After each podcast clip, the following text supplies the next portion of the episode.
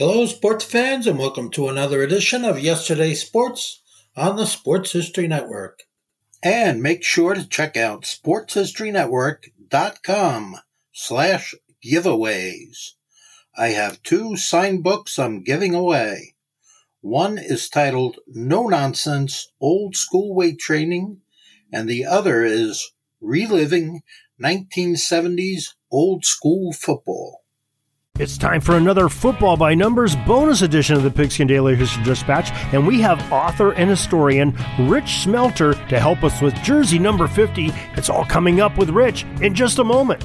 This is the Pigskin Daily History Dispatch, a podcast that covers the anniversaries of American football events throughout history on a day to day basis. This is your host, Darren Hayes, and we're podcasting from America's North Shore to bring you the memories of the gridiron, one day at a time. So, with Mike and Gene Monroe, as well as Jason Neff supplying us with the dunes, let's go no huddle through today's football history headlines and birthdays of Hall of Famers. This podcast is part of the Sports History Network, your headquarters for the yesteryear of your favorite sport. You can learn more at sportshistorynetwork.com.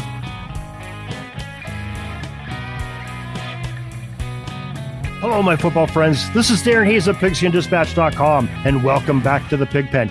We tonight have another bonus edition of our Football by Number series. We have jersey number 50, and we have a lot of people to talk about on there.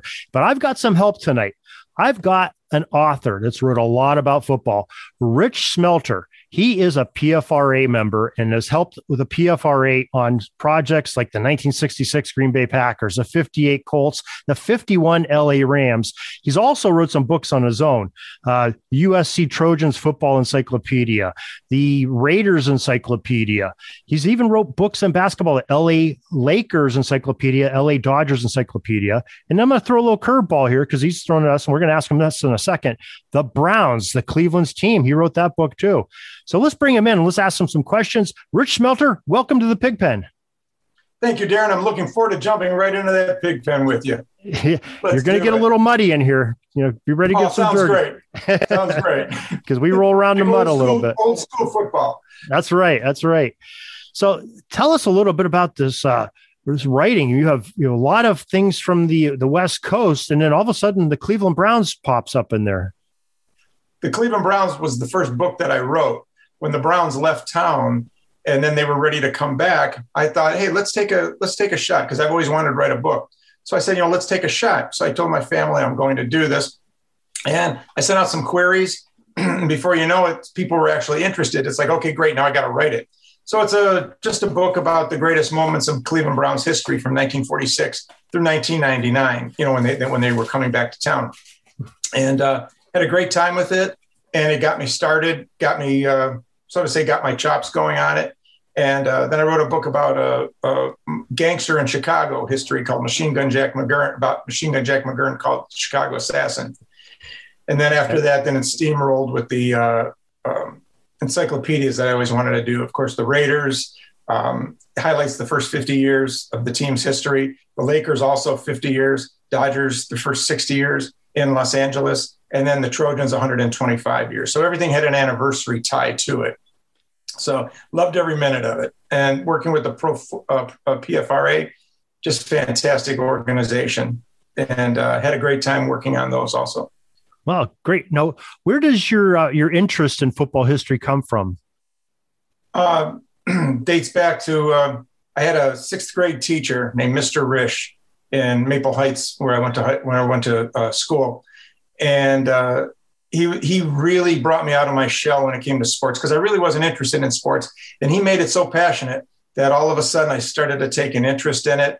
And at first, I was fascinated with Joe Namath of, of the Jets, you know, when they won the Super Bowl that year, and just thought he was the coolest until until I saw Ken Stabler, and all of a sudden I was hooked with the Raiders, and it was a love affair ever since on that. And that that's how it all got started. So I'd say pretty much my interest started with the merger. The real interest started with the merger in 1970 when I was a little boy.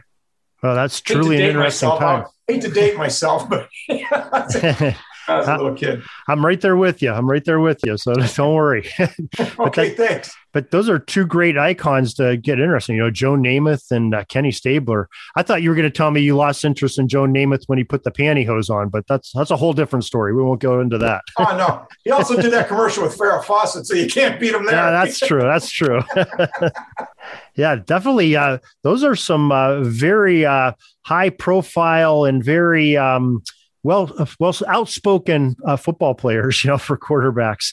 You know, you didn't have a lot of them back then, but uh, those two were definitely they spoke their mind and were in the the media all the time. That's for sure. Compliments of Bear Bryant.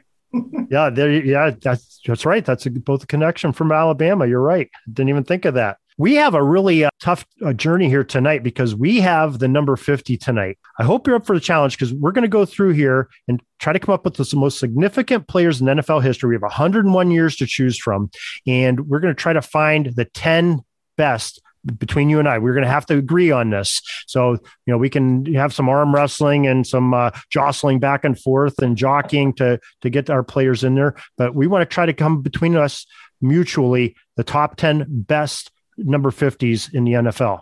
You up for that challenge tonight? I sure am. Let's get dirty, Darren. okay. All right. Well, normally when we start, we get, have a little bit of a head start here because the Pro Football Hall of Fame has given us uh, six individuals that wore the number 50 during their careers, and they're in Canton, Ohio. And they are Mike Singletary, Alec, Alex Wojciechowicz, Jim Otto, Steve Owen, Len Ford, and Ken Strong are all in the Pro Football Hall of Fame. Now, I'm going to uh, mention that Jim Otto and Steve Owen uh, only wore the number 50 for one year. Uh, Len Ford wore it for two years. Well, Ken Strong, 15, Mike Singletary, 12 seasons, and Alex Wojciechowicz, uh, six seasons. So just uh, doesn't mean that we don't choose them on there, but just to give us some perspective as far as the number 50 goes. Sounds so, uh, do you want to start with uh, any of those? To... I, I'd love it. I would love it. I, I think you almost have to go number one uh, even though I'm a Raiders guy, you know, we will get to that later. We'll get to that later. okay. but uh, I would say Mike Singletary, old Samurai Mike. Oh, uh, definitely. He was he was at nobody studied harder, worked harder. He had a true passion for the game. He was a great inspiration, giving speeches, intense eyes. Uh, he had it all, and he was he was such an overachiever. I mean, here's here's a guy that came out of Baylor, six foot, 230 pounds. He lacked speed that so they said, and he just worked and worked and worked at it, and uh, hated to come out of games on third down situations. So he spent hours and hours of practice working on coverage techniques, and allowed him to become a complete player. He studied films. Uh, he was built like a fire plug. He had a powerful upper body, and he was in constant motion on the field, totally focused. It, just an incredible run stopper, and uh, he throws body into action anywhere, almost like a Troy Polamalu hmm. you know, type, type, type. Right. And, uh, and he led that Bears defense in 1985 to NFL low 2.3 points a game allowed and uh, to an 18 and one record. It, I mean, you have to put Mike Singletary number one, at least in my opinion, you do. Oh, I, I definitely agree with you. I mean, when you're talking about him with Baylor, uh, you know, as a sophomore, he set a record for the school with 232 solo tackles as a sophomore at Baylor. You know, that's that's uh and like you say, those eyes, they were just every time he was had a Chicago Bears game on, seemed like they would focus in inside his helmet. And you see those eyes shifting back and forth, and you knew he was going after something. He had the prey he was stalking, you know. It was great where he says hitting people has always been his style. So he hit a lot of people. And did you ever see the NFL film where he's he's uh they focus on him and he just clobbered somebody on the field and he gets up, he goes, Now that's my kind of party. And I oh, mean, oh, yeah. just, just, just that little line like that. And uh, he, he was just an incredible, incredible linebacker. There's uh, still, I think it's uh, the Moving the Chain show on Sirius XM. They use that. Uh, now that's my kind of party line uh, to start oh, off every show. You know, it's part of their I- to, intro. I'm gonna have to pay attention to yeah, so, yeah, he's definitely a character, and I definitely agree with you. He's going to be uh, our first one on the list, no doubt about it. He he owns that. Uh, now, which one would you like to talk about next of our Hall of Famers? Uh, Alex. Alex. Okay. Alex Wojciech. Uh, I think it's Wojciech, Wojciechowicz, I think is how you say Wojciechowicz. Now, there's a rumor that, did you ever remember the old television show Barney Miller? Yes. Max Gail's character as Stanley Wojciechowicz. Right, right. They, there's there's a rumor. I don't know how true that is. Maybe some maybe one of your listeners can can say can can lay claim to this. But there's a rumor that somehow, someway, there's some tie-in that they named that character in honor of Alex. So you, you really? never know. Wow, yeah. The nickname was Wojo, of the character, right? Wojo, yes. Yeah. Just, just a just a little just a little maybe mock trivia, maybe legend. I don't know, but uh, it makes for a good story. Yeah, it definitely does. That's that's interesting. I never thought of that. But Wojciechowicz is one of my favorites. Uh, he came he came from that. Even though he played for Detroit for a, a large amount of years, it was that time in Philadelphia uh, in the later 40s, which is one of my favorite teams. Now, granted, as much as people tease me, I wasn't around at that time. Okay, just from what I've read in books. but uh, that that that team was amazing with Steve Van Buren and Steve Van Buren running the ball and uh, Wojciechowicz, he was as hard as a rock, and he was one of Fordham University's seven blocks of granite, along with Vince Lombardi. Uh, he was a rugged six foot, 235 pound enforcer, played for 13 years. Uh, he was a hard hitting, powerful, compact, low center of gravity, and quickness. He had that quickness to blast into defenders. Um, and he also had real surprising defensive speed. You know, for someone at that time, nowadays, these the guys of that size, they're running four, five, four, four, forties. Mm-hmm. But you know, to have speed at that size at that time, uh, it just it was amazing. It, it, it, that, that speed allowed him to rush quarterbacks, chase down ball carriers, and uh, he even handled pass coverage with some of the top receivers of the game. Uh, you know, at that time. So can you imagine someone that's almost like a Mike Singletary, like a fire plug, you know, built like that, going after incredible receivers. Like, you know, you had Don Hutson, you had Tom Fears, just to name two two of the all-time greats. Crazy Legs Hirsch. Yeah, that's um, can imagine the defensive coordinators scheming that. You know, they they'd have the offense all off balance, having having him go out and cover oh, the yeah. receiver. And Detroit basically got rid of him for nothing. And Greasy Neale, Earl Greasy Neale, the head coach of the Eagles, picked him up off the scrap heap, and uh, you know, he became a real comedian with the team and all too. So he was kind of a uh, complete player on the field. He was, you know, a wild man, and off the field, he was quite quite a comedian. So I, I, I, he, he was always one of my favorites. And he's extremely well respected by uh, history of football. I mean, he has he was the founder and the first president of the NFL Alumni Association, and he's also the only the third player in history to receive the Order of the Leather Helmet, which is a prestigious salute for individuals that have made significant contributions to the game of professional football. So that's quite an honor there too. Oh yeah, absolutely, absolutely.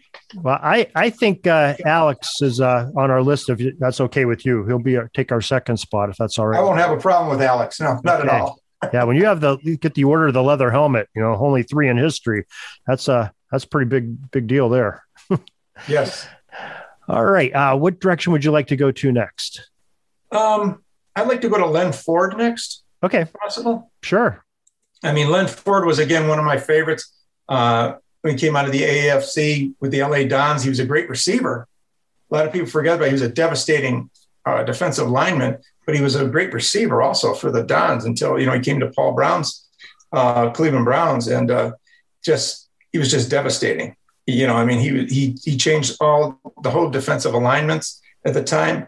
Um, and they said because of his because of his abilities on the line that Cleveland in effect actually created the first 4-3 defense. Hmm. And that allowed Ford to line up close to the ball ball handling action and he had a better shot at enemy quarterbacks. He was just he had big grasp. I mean, he was just a powerful guy and um, just revolutionized that that position at that time. Yeah, but could uh, Paul Brown? He could really notice talent, couldn't he? I mean, when the so when the AAFC disbands, you know, the the Dons disband because they weren't one of the three taken over by the NFL, and uh, you know, Paul Brown he just scooped up guys like that and really made uh, better stars than they probably were before with their old teams, and they were oh, absolutely. Yeah, so absolutely, r- real good judge of uh, talent. Paul Brown was, and he really knew how to fit people into his schemes he was he wasn't the probably the most congenial man as far as to his players, but they loved the guy. You know, I mean, of course, because he was a winner. The minute he started to lose a little bit, then all of a sudden that that luster faded, and you know, Blanton Collier took over after that. Right.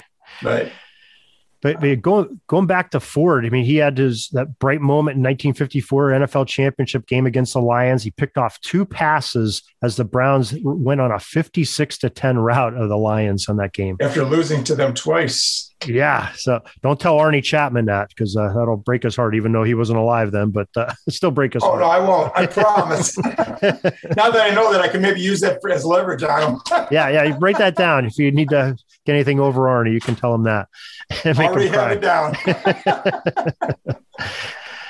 all right. Uh, I, I have no problem at all, even though only two seasons wearing the number 50. Uh, but I think Len Ford was just that dominant of a player and that versatile that I, I think he ought to be on our list also. Absolutely. Okay. So there we have three spots filled already. See, this is a piece of cake. See? Yeah, it's it's it's easy. It's easy. I thought that this was going to be hard. oh, just wait. We'll get there. okay, sounds good. All right. Uh, how about we go to Ken Strong next, if that's okay Love with it. you? What a complete ball player. And yeah. uh, I mean, you know, kicking, running. I mean, he he did it all at that time. Did especially that 1934 championship game, the sneaker ball or the sneaker mm-hmm. game, when they right. went up against this incredible force, uh, the uh, Chicago Bears they put on those sneakers and the Bears had this cleats on and they were slipping and sliding everywhere. And uh, yeah, Ken Strong was uh, uh, another one of my favorites. He was probably, they said he was probably the best or the greatest all around player of all time. And uh, that came from uh, quite, quite a few people, you know, that saw him play. Now, he it's it's kind of interesting. Uh, what we do on Pigskin Dispatch, we uh, celebrate the birthdays of Hall of Famers on every day of the year. So we have a, a daily podcast on that. But it's interesting that uh, both Ken Strong and another one of our Hall of Famers that were number 50, um, Steve Owen, who I believe, uh, I don't know if he coached uh, Ken Strong or not, but uh, they, yes, he did. They, yes. okay. They, they both had shared the same birthday of April 21st, not the same year, but the same birthday. about eight years apart. But uh, I found that kind of be kind of interesting tonight to to go into that. But yeah, Ken, Ken Strong definitely uh, well-rounded player, and like you said, many have said he may be the best NFL player ever. And you're you're talking, you know, that's uh, some great players, you know, like Red Grange and Jim Thorpe, and there's people saying that he was might be better than them, but. Uh, I don't know. I didn't have to take their word for it. I've never never saw any of them got a chance to play, but uh, in my lifetime, but you know, they said, they said, they said, you know, he was, uh, uh, they said that there was really nothing that he could not do athletically. And uh, he was a compact, you know, five foot 11, 210 pounds, but he had sprinter speed. And when you brought up Red Grange, he had the elusiveness of Red Grange and uh, Ernie Nevers. Uh, he was as tough as Ernie Nevers, and he was just an outstanding passer, punter, place kicker, defensive back. You know who he reminds me a lot of a few years after that, about a decade later, was Bob Waterfield. I know he's not number. I know he's not number uh, fifty, but I'm going to give a shout out to Bob Waterfield because he was married to Jane Russell, what you know, famous movie star. So you know, he, he, couldn't be all that bad. Anytime you can get Jane Russell in the conversation, that's uh, we we got to make exactly. the stretch and get there. you know, kudos to him just for that. But right, um, no, I mean, I, I, I always thought that Bob Waterfield was probably one of the greatest complete players. And then I started to read about Ken Strong, and uh, I came away even more impressed with Ken Strong, where he was the he was the Bob Waterfield of his time. Yeah, and uh, the first uh, four seasons, I, I, just like saying his name, the Staten Island Stapletons, you know, yes, 1929 yes. through 1932, before he went to the Giants. And he seems to have stayed right around New York City his whole time, you know, with Staten Island and New York Giants, uh, NYU, grew up in uh, West Haven, Connecticut, which is only like an hour by train out of the big city. So he, he stayed pretty much at home his whole uh, football career, it looks like. Yes.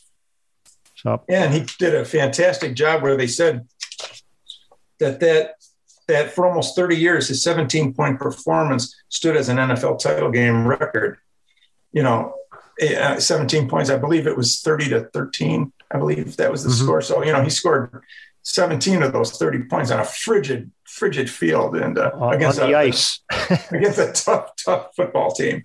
You know, and the Bears at that time were supposed to be invincible, and uh, they uh, the the Giants proved them wrong. Yeah, I'm, I'm sure Mr. Halas wasn't a real happy camper at the end of that game. Uh-uh. well, I think uh, Ken Strong, you, you've made a convincing case. I think uh, he is uh, definitely going to be on our list with the, the fourth spot taken up, especially 15 seasons wearing that number 50. I believe he's our highest uh, player, most longevity in the number 50, if I'm thinking right. I think I am. I believe so. so. Okay, so we have uh, four names on our list. We're four for four. We're really we're batting a thousand here so far. Getting awesome. on our list. But now, now we get into the, our last two Hall of Famers, and they had a, wore the jersey for one season. So that may play into this a little bit, but we can always put uh, players on standby and come back to them later. But uh, let's take a look at it. I know you've got to be chomping at the bit to talk about one of your uh, Oakland Raiders here. Yes, double O. you know, now if you look at the 1951 Fleer football card, number 197, you can see Jim Otto with the number 50 on him. Okay, that was that that that card would have to be a classic card right now because that, he only wore that for just a few games in 1961 before he switched over into the double O, and uh, it was just basically a promotional aspect for uh, the AFL at that time. Um, the story goes that Frank Hinek, uh, the equipment manager, he came up to uh, Jim Otto with an idea uh, now, Otto was wearing number 50 in 1960 and for a few games in 61. And he wanted to know if he could switch from, from 50 to zero. And he said that um, the quarterback of the Washington Redskins, I don't know if I'm pronouncing the name right, Johnny Olszewski, he was wearing the, the zero, he was wearing number zero to match his, his, his nickname of Johnny O. So they thought that would be kind of a cool idea. So he mentioned the idea to Jim Otto, and uh, then all of a sudden he said, wait a minute, you have two O's in your name. So they went with the double zero, just like, you know, Otto, O T T O. Mm-hmm. And uh, he, you know, he loved the idea. He approached, approached the Raiders. They said, fine, but they had to go through Joe Foss, the AFL commissioner. And the league was looking for any way to promote itself at that time, you know, second year in. And Foss, Joe Foss went for the idea. And after two games in 1961, the legend was born with the double zero. So I mean, Jim Otto, you could just go on and on and on and talk about the greatness that he had. I mean, he was just just an amazing, amazing force of nature. I mean, um, they they call him Mr. Raider. Um, simply because you know he you know you have to realize it's a it's a heck of a compliment when you're coming when you're considering all the tough wild guys that played for that organization and he stands out as Mr. Raider. Uh, he led by example, hard work, dedication, hard nosed ball player. Uh, he was a charter member of the AFL. And the amazing thing is, he came into the he came into the Raiders as a free agent. He only weighed 205 pounds as a center out of the University of Miami, and you know he just showed up there, uh, and he quickly showed determination and uh, through weightlifting, and he beefed beefed himself up to 250 pounds and just began overwhelming opponents. And for you know 15 year stretch, he started all 230 games in his team's regular season games and 13 postseason games, 12 Pro Bowls, and he did this all during all these injuries. And I mean, the injuries that he had, are absolutely, um, you know, it, it would probably knock a, a mortal man down you know, and he would play with all these injuries and just, you know, his knees, his shoulders, every, he probably has more replacements. I know they amputated his one leg because of all the, because of all the uh, um, surgeries to it. But yet I, I heard this and I, I heard that he actually has the Raiders shield on his artificial leg. So really? Wow. Yeah. Yeah. So. yeah. That I was sitting there looking at that earlier. You know, just uh, every game that the existence of the AFL that the Raiders were in, he started every one of those games. That's unbelievable. You know, just that fact. Oh, yeah. And then, then you spend uh, four or five years in the NFL and start every game you you played in the NFL too. That's that's incredible, especially at the position of center. That's a that's a tough feat to do. I don't know if that's uh, ever been repeated by a center. No, I don't think so. They, it, you know, when you when you stop and you look at the the Raiders uh, at that time for the first 25 years of that that organization, first 26 years actually, they only had two centers, Jim Otto and one of the men I'm going to be talking about in a little bit, Double D, Dave Dalby. But I'll let I'll let you lead into that one. okay, all right. Well, I uh, Man, that's that. Is, we talked quite a bit about Jim Otto when we because we started off with the zeros and double zeros, and of course he was uh, probably about two thirds of the show because there was only like three p- people that we could really talk about with the zeros and double zeros that were significant. Right. And I, you know, he definitely an impressive player. Um, but the one thing I, I have a problem with is only the one year in number 50. Does that make him one of the greatest number 50s? It may, but having only one season at being that first season, I'm I'm I'm not totally convinced. So we may I, I may have to just put a check mark by him uh, unless you've got a, a, more compelling case or until we get through some of these other players. You know, I'd hate to we could put an asterisk next to him. What do you say? Okay, we'll put an asterisk and we'll come back to him if that's that's okay with you. No, that's uh, fine with me. Okay. And I guess uh, the other players sort of in that same category who, who, probably got in the Hall of Fame because of his coaching, not because of his players. I playing, I don't think, is Steve Owen who uh, we mentioned a little bit earlier. And uh, I don't know if you have anything on Steve. He was uh, he was a tough, hard nosed lineman, and uh, but teaching was his.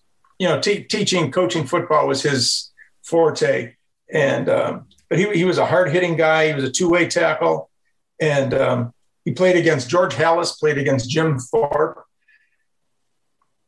I mean, you know, just, just just to sit down and have a drink with this guy would be interesting to hear what he had to say about Jim Thorpe and George Halas. I think he even played with Jim Thorpe. He played on the Bull, the Cleveland Bulldogs, or maybe Thorpe was on, on Cleveland's Bulldogs. Oh no, he wasn't. He was on the Canton Bulldogs. Yeah, but uh, 1926, the Giants bought the rights to him for $500, which was a pretty good sum back then, mm-hmm. and uh, you know, from from the Cleveland Bulldogs. And uh, he was the head coach of the Giants for 24 seasons and never signed a contract. Just, just a, handshake. handshake. Just a handshake yeah, with the Maras. Unbelievable. Yeah. You know, you never hear that, even in the old days, you know. that's uh Oh no, not at all. And just he was innovative. And as they said, you know, he, he was a he was a powerful foot uh, powerful actually player on the field, but his real strength was in coaching defense, where he came up with the umbrella defense and uh, it was the, the secondary was set up to look like a umbrella with four defensive backs representing you know the umbrella spokes so to say to stop the cleveland browns uh, passing attack. I mean, dante dante lavelli Mac Speedie and otto graham throwing the ball. And uh, it did they, they, beat them twice in 1950 and forced a, a playoff game. So yeah. you know he had to do something right? He won a couple nfl championships and he's in the hall of fame. Right. But as a coach but as a coach And yeah, he was one of the first that implemented the two platoon system of personnel with specialists uh, for offense yes. and defense too. So very, very wise and uh, really paid attention to the rules and uh, tried to put his team in the best position to have advantages in in that uh, those rules. So. when you re- when you really stop and you think, I mean, I'm going a little bit uh, unfortunately off track, but when you really stop and you think about it, when he came up with that two platoon system, that really opened up the offensive game when and then you started to think about the Rams in the later 40s and early 50s when they just exploded with offensive firepower, which just rolled into today's game now. You know, so you know you can even trace it back to Steve Owen, you know, and on setting up that that two platoon system, which basically started the the way that the game is played today. If yeah. that makes any sense, what I just said. Yeah, no, no, most definitely it does. That uh, I totally agree with that. I'm going to have to pause this for one second here. So that's uh that's our Hall of Famers. I think Steve Owens probably another one that we'll put maybe maybe come back to. He doesn't have as strong of a case as uh, as Jim Otto does. I don't think for being a player, but uh, we'll put a little asterisk by him, come back to him. But now I guess it's time to go into these for these other six spots uh, in uh, with also consideration of Jim Otto, but looking at some of the players that aren't in the Pro Football Hall of Fame yet. And uh, who would you like to talk about as, as those players? I'd love to go back to the Raiders. Okay. And I'd like to leave double double zero and go to double D, Dave Dalby. Okay. Okay he replaced, you know, replacing a legend such as Jim Otto uh, couldn't have been an easy task. But after doing so, Dalby just went on to make an, uh, make his mentor proud. Uh, he was drafted in 72 by the Raiders in the fourth round. Uh, he learned the center position from one of the game's greatest all times all time players in Jim Otto.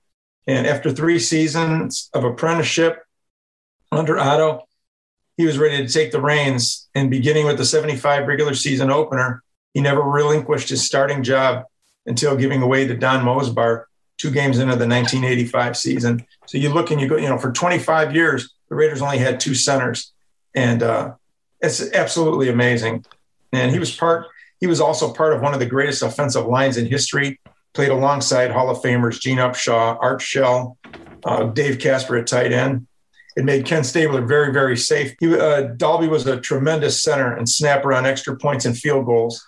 And over his 14 seasons, he had 205 consecutive game appearances as a member of the Raiders, and it ranked him near the top in, in team history in those categories. And he was also the starting center in three Super Bowls in 76, 80, and 83, and served as offensive captain from 82 to 84. So I, he should be in the Pro Football Hall of Fame. I, I seriously would love to campaign for him. Um, and I believe that the more Raiders that are getting in there now, especially with Coach Flores getting in there, I, I hope that it'll open up the door to Dave Dalby because he really does deserve to be in there with Jim Otto. I, I, think you definitely make a real compelling case for him. I didn't realize that from so from 1960 to 1985, the center position was only handled by two men, uh, two men. for the Raiders. That's unbelievable. Yes, that's. Could you imagine coming to the tryout camp as a center? yeah, fat chance you're going to get any playing time, kid. exactly. Wow, that, that is really impressive. Now, not to put you on the spot or anything, but uh, as in the PFRA, do we have him in the Hall of uh, the Very Good? You know what? I don't know. I don't know if I saw that. I, I believe he is, though. Okay, I, I believe he is. it sound, sounds like he is. I don't have that verified, but his name sounds familiar enough to that he may be. I think I believe I did see that. I, I, can't verify it for for fact right now. I don't have the info in front of me. Usually, lately, that's been sort of the stepping stone for the the Pro Football Hall of Fame. They've, uh, yeah. So, oh, yeah. So so maybe that'll be a good sign if he is. So let's hope he was yeah. he was uh, up for it in 2000, but then after that, not didn't hear anything about him. Well, there's a lot of rumblings going on. I, I know in the the back uh, alleyways of uh, football that uh, they're going to try to open up some more for some seniors getting into the Pro Football Hall of Fame in the coming year. So maybe that'll be an opportunity for for folks like uh, Dave Dalby to get I in. I so hope so because again, the, I don't want to go off course there, but there's so many Raiders that belong in the Hall of Fame that aren't because of the color of their uniforms. You know, the, the silver and black are not too well lo- beloved, so to say. And um, I think that has a lot to do with keeping guys like Dave Dalby out. And uh, hopefully someday he'll be in there with many of the other Raiders. Well, let's talk about that for a second, as long as you're on the subject, because having a Raiders fan on, I don't get that opportunity all the time. Now, that they almost sort of embrace that mystique of being sort of the everybody's uh, bad guy, and you know the uh, I don't know if I'd say bad guy, but they always wanted to be that sort of rogue character in the, the league. And they played hard and they they hit hard and they played well, but they just always sort of had that uh, that uh, moxie about them, you know. And the swagger, yes. Yeah, you know, the swagger. That's the word I'm looking for. So, but you know, great, great is great, and you can't you can't bypass people because of the way that you know, the, the reputation that the team had and I mean, good, good, great, however you want to say it, again, it is uh, it speaks for itself. The, the statistics and all, and um, they should they should be in there. They, they, just to go off a little bit, there was an old movie star named John Barrymore, and he was just like that. He was a rogue. He was a misfit. Everything like that. He was an incredible actor, but and he he always kind of scoffed at the Academy Awards and all. But deep down inside, he wanted to win one so bad you know, because he just wanted to, you know, show show that you know he wouldn't embarrass himself or embarrass the uh, academy. And I believe that that's the way that uh, the, again I went a little bit off track there, but that's how I feel about the Raiders, where they might scoff and say, "Oh, you know, we don't need the Hall of Fame and all," but but they they do need the Hall of Fame. I mean, they should be put in that. They should be put among uh, their peers. I, I agree, but uh, I don't think we're going off track at all because we're talking about football history. And that's what we're here to talk about. But you know, I I have sort of a, a theory on the, the whole thing with the Raiders, and I think it stems from uh, you know Al Davis, who owned the Raiders for you know many years. I think was two or three years into this when he took over ownership of them, and uh, you know controlling interest anyway. And he uh, he sort of had a battle going on with Pete Rozelle, who was the commissioner for you know decades. And, oh, yeah. during that time, and they had a couple run-ins. You know, both uh, first of all when the AFL against the NFL, they were they were both the heads of their organization, and they uh, battled there. And uh, then you know in the 1980 was it 1980 when the Raiders wanted to move to LA, they went to court and. Uh, yes. Rozelle and Davis again head to head, you know, in the press at each other. And I wonder if maybe that had some of the uh, the mystique of the Raiders because uh, Rozelle, you know, sort of trying to put on the white hat and uh, you know saying, "Oh, the, you know, Al Davis is the bad guy." You know, I just wonder a little bit of that too. Oh yeah, it's it's uh, you know, it's always saying you know the, the the guy with the white hat rides off into the sunset as the hero, but it was the guys that wear black that rode off into the sunset as heroes, and that had to just tear Pete Rozelle up. Um, I mean, if you ever have a chance to ever see, which I'm sure that you did, the highlights from Super Bowl 15 in New Orleans when the Raiders came out of nowhere, wild card team, and they beat the Philadelphia Eagles in that game. Mm-hmm. And Pete Rozelle had to go into that locker room and give that trophy to Al Davis. That had to be the you know the longest few moments of his life. And then a few years later, when they did represent the city of Los Angeles, and then he had to give him another trophy. And um, Al Davis was always the person, you know, I take what I want when I want. And that was his theory with the Raiders. That was his theory in life. And, you know, it's like, I want to move to Los Angeles. Well, we'll talk about it. No, you don't understand. We're moving to Los Angeles.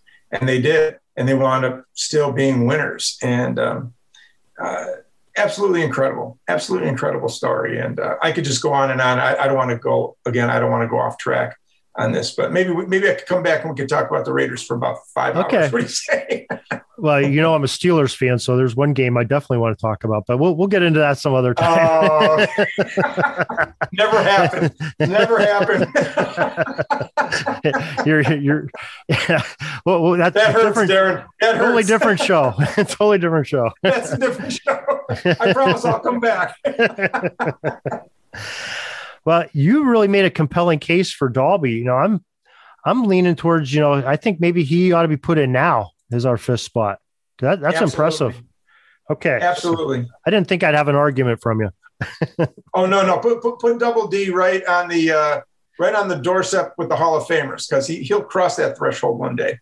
Okay, I, I think he will. I think he will. Now I I'm upset with myself. I'm putting Jim Otto on hold and taking Dalby in, but uh, it's only because of that one year with the uh, wearing a jersey number 50. Right. That's that's my only right. reservation there.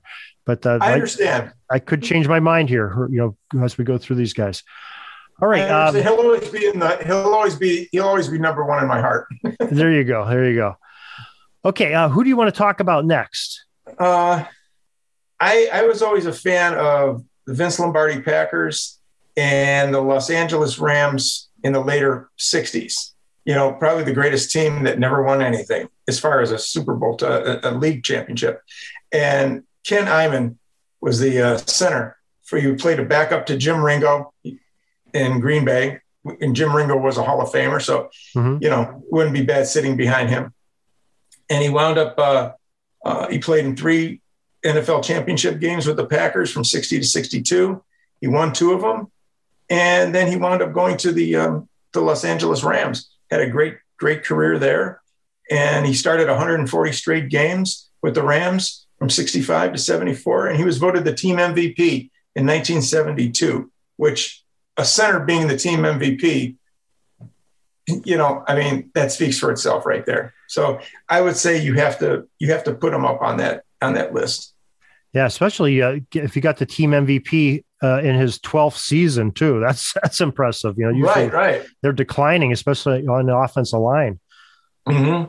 And that, yeah, that I, Rams team was that that that that line that he anchored, and you know with Tom Mack on there, and uh, with just the receivers that they had, the backs, Roman Gabriel at a, as a quarterback, great defense. And um, it just fascinates me. I mean, they, they happen to just run into teams like the Green Bay Packers, the Baltimore Colts, the Minnesota Vikings around that time that just you know stomped them out of the playoffs. But again, you know, there's an old you know cliche. Well, if it wasn't for so and so, if it wasn't for this, I'd be world champion.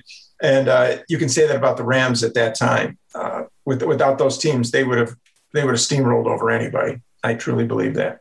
Okay, so we want to give him our our sixth uh, selection on our top ten list. I would love that. Okay, I would love that. I have no problem at all with that. I had him earmarked anyway, so he's one. Okay, good. now, uh, who now who was the other one you want to talk about? Uh, D.D. Lewis. Is that uh, D.D. Lewis? We can do some D.D. Lewis, sure. Okay, I, I, thought that's where you're going to next. I'm sorry. Oh no, no, that's fine. Oh, okay. Um, I mean, he was a, a phenomenal college player, and then he was, you know, played in two Super Bowls. Um, you know, won two Super Bowls with the Dallas Cowboys. You know, was a leader for Tom Landry. Just as a rookie, a rookie in training camp, he was first. First, he was moved over to center. He's moved over to center, and then they moved him to outside linebacker. Um, and then he just became the linebacker and uh, just phenomenal, phenomenal talent. So you'd have to put him on there. You, you think you put him on the list, or you think uh, maybe put a check mark by him? I mean, he started 135 games for the Cowboys. Okay. Out of 186 played, so um, I, would have to say so. I mean, you know, okay. again, playing for Tom Landry, you know, and being a star like that, yeah, let, us put him on the list. Maybe not- yeah, 14 seasons, so yeah, okay. He's exactly. got our seventh spot then. All right. Uh, what direction would you like to go to next? How about Mike Vrabel? Okay. I mean, Mike Vrabel, he started 140 games, 57 sacks, 11 interceptions. Um, just great, great, power, you know, great, powerful guy, and uh, became a, one heck of a coach.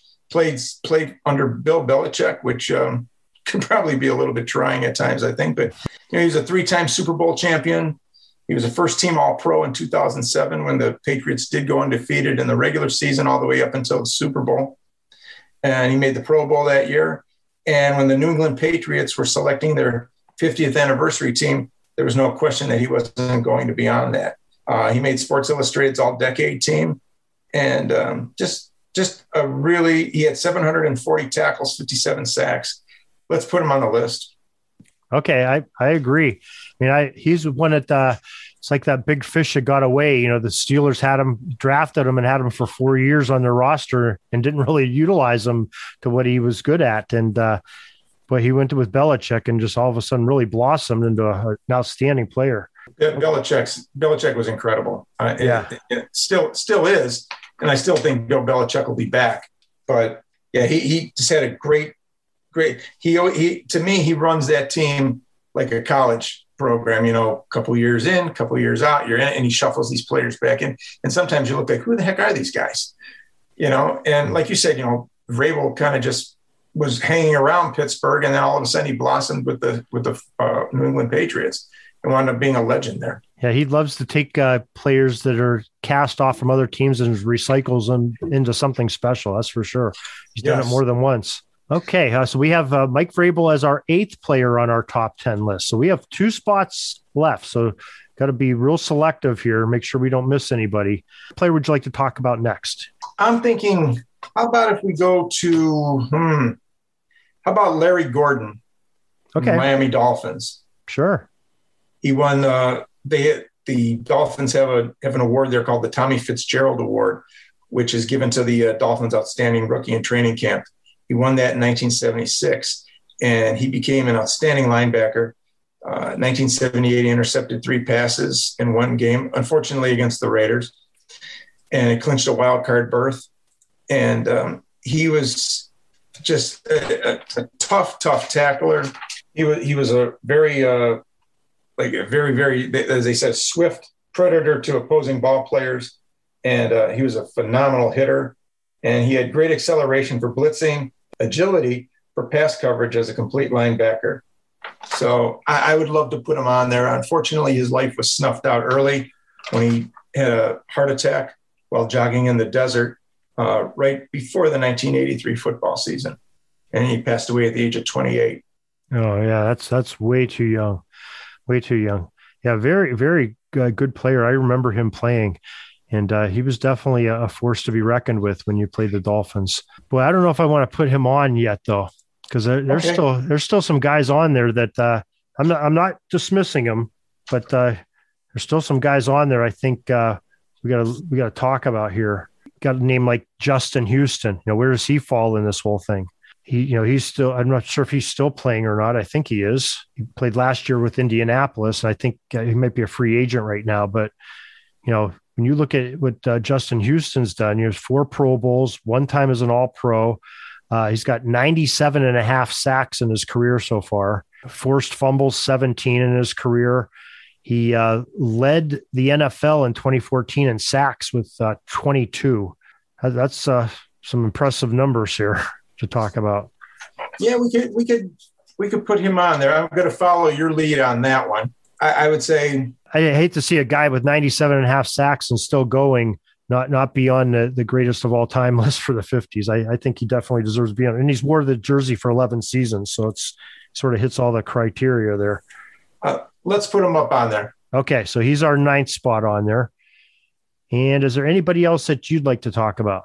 I would say maybe Jeff Siemon. Okay.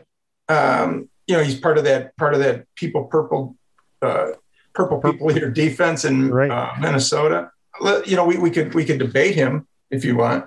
Okay. He was a four-time Pro Bowler, and he was one of the uh, all-time fit, one of the 50 all-time greatest Minnesota Vikings. And again, he played on some great defenses.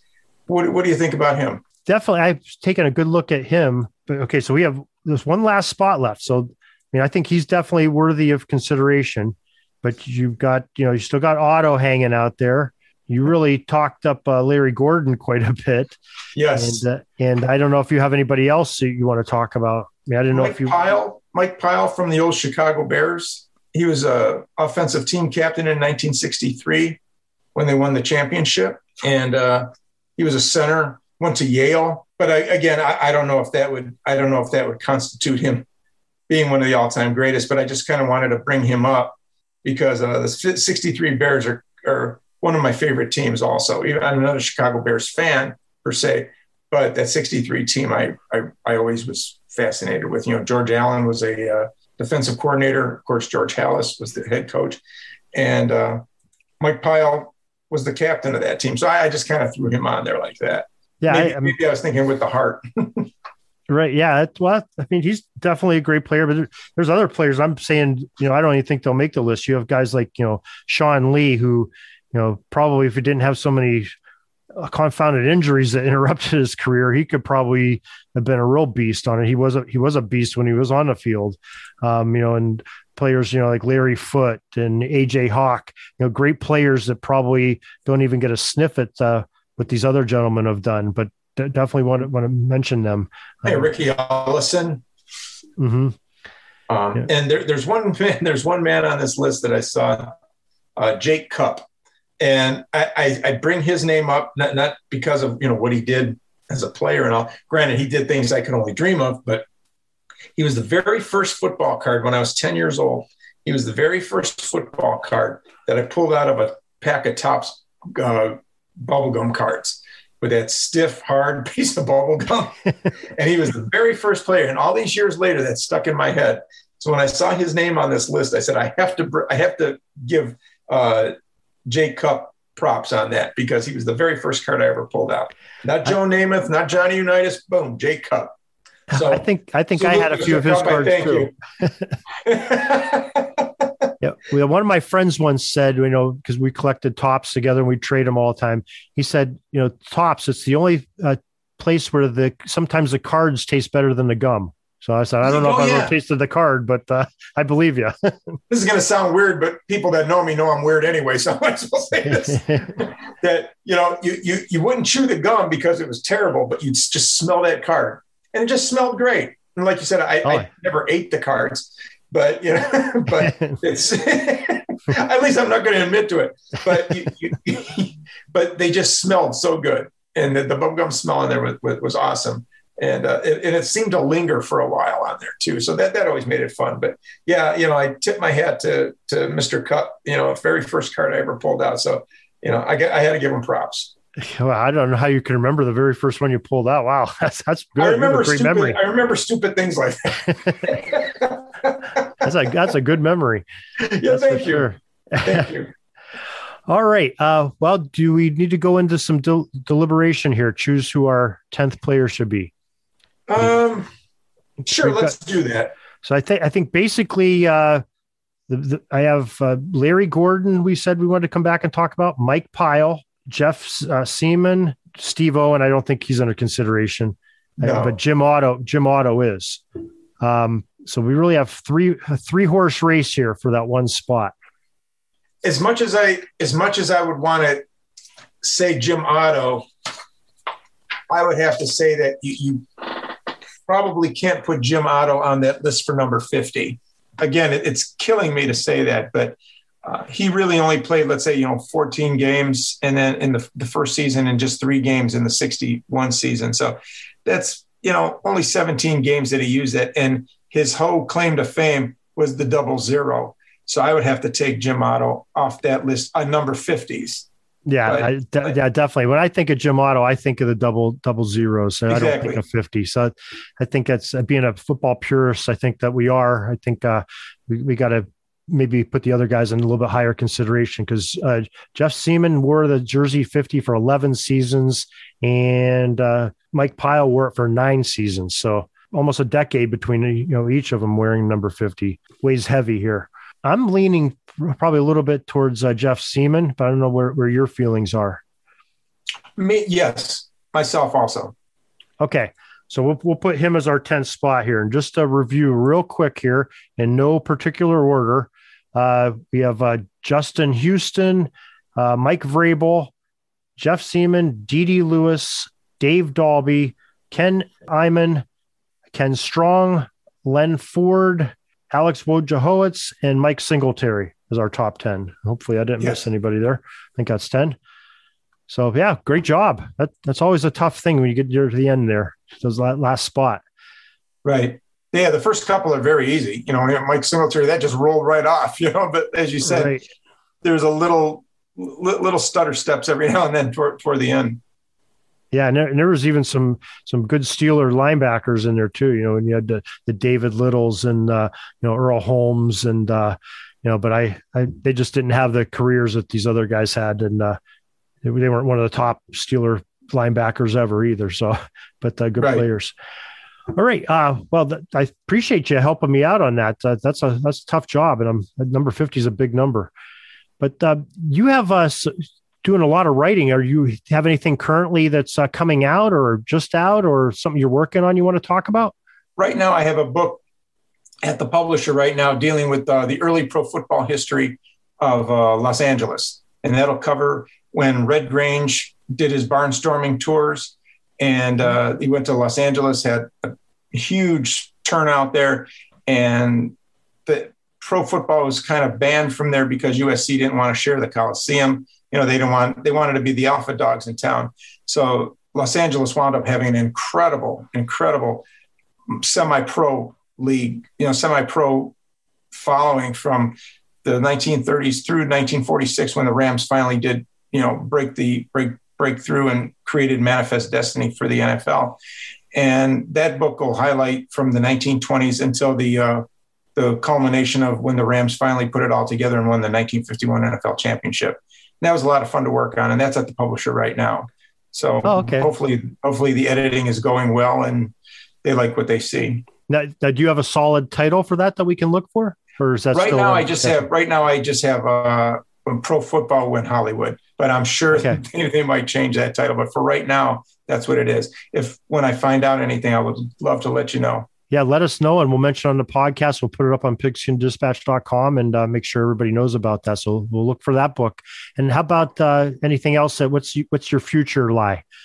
Well, right now I'm working also on a, uh, a book for a, a publisher uh, uh, called BearManor, and uh, great owner Ben Ohmart, and he uh, he's allowing me to do a book on uh, the drive-in classic drive-in movies from like the 1950s to the early 1980s when you know when television first started to take away the, the theater going public they kind of geared stuff toward teenagers so the drive-ins were a great place for teenagers to go for many reasons mm-hmm. and uh, and it kind of I, I, took it all the way to like after 1982 when the VCRs took over, kind of took care of the drive-ins. But in between 1956 and 82, there were some great drive-in movies, and uh, to me, they're classics. I love that type of uh, that type of cinema. A lot of people don't ask me about movie choices because they're afraid that I'm going to give them some advice.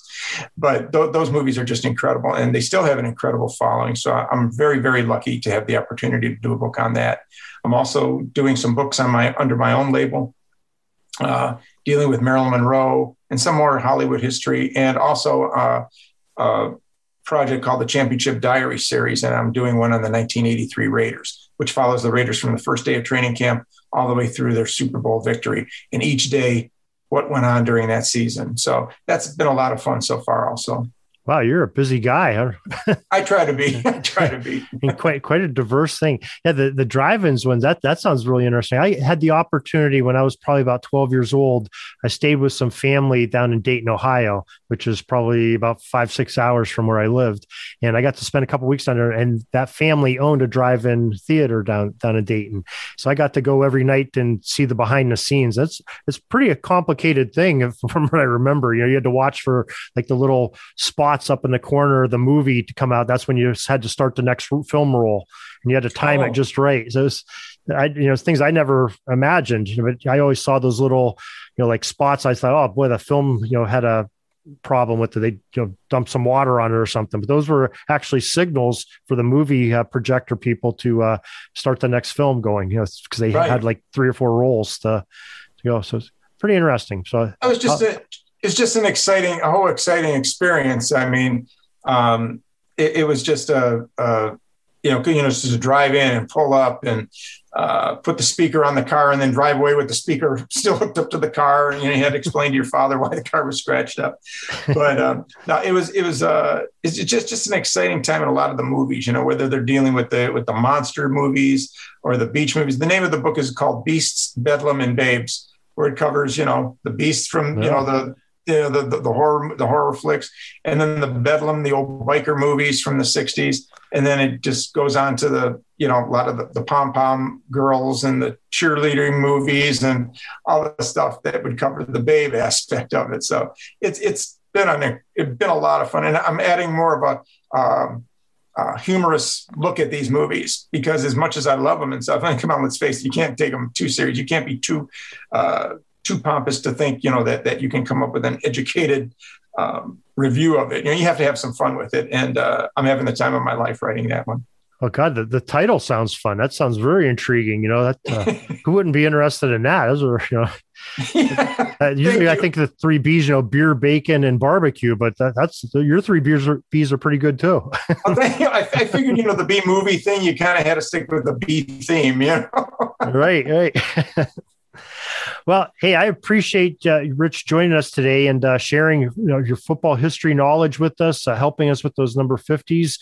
And uh, hope to have you on again uh, soon. Either come on, talk about the Raiders, or maybe we can get you on another number here. Uh, but very interesting. And we appreciate you coming on today. Darren, I would love it. Anytime. I had a great time talking to you. And uh, whether you want to talk about the Raiders and we'll talk about that game that you know I don't want to talk about, but I will. Uh, 72 game, but um, what was that? The Immaculate something? Uh, yeah, yeah, yeah. it kind of kind of escapes my memory. Phil, I can remember Phil, Jake. Um, I can remember Jake Kupp pulling being pulled out of my first pack of bubblegum cards, but I I, I kind of have a tendency to forget that that Immaculate. I think that was a uh, Phil Villapiano and John Madden's favorite game they were ever part of. I think they said. Some, something to that effect. Jack Tatum, yeah, Jack Tatum too. All right, my friend, I thank you for your time today, and uh, hope to hear you real soon. And uh, everybody, check out his books. Uh, so they sound real intriguing, and uh, he's got quite a variety of football books to pick from, and some other topics too. So uh, make sure you check those out, and uh, I'll make sure you give me some of those uh, things in the show notes. I'll put some links into to your books, and we'll try to get some people connected to them. Sounds great, Darren. And again, like I said, I had a time of my life talking with you and uh, love to be on your show anytime. Okay. Let's do it again. All right. Thank you. And just to coin the Raiders, just win, baby. I had to get that in there. Peeking up at the clock, the time's running down. We're going to go into victory formation, take a knee, and let this baby run out. Thanks for joining us. We'll see you back tomorrow for the next podcast. We invite you to check out our website, pigskindispatch.com, not only to see the daily football history, but to experience positive football with our many articles on the good people of the game, as well as our own football comic strip, Cleat Marks Comics. Pigskindispatch.com is also on social media outlets Facebook, Twitter, Instagram, and don't forget the Pigskin Dispatch YouTube channel to get all of your positive football news and history.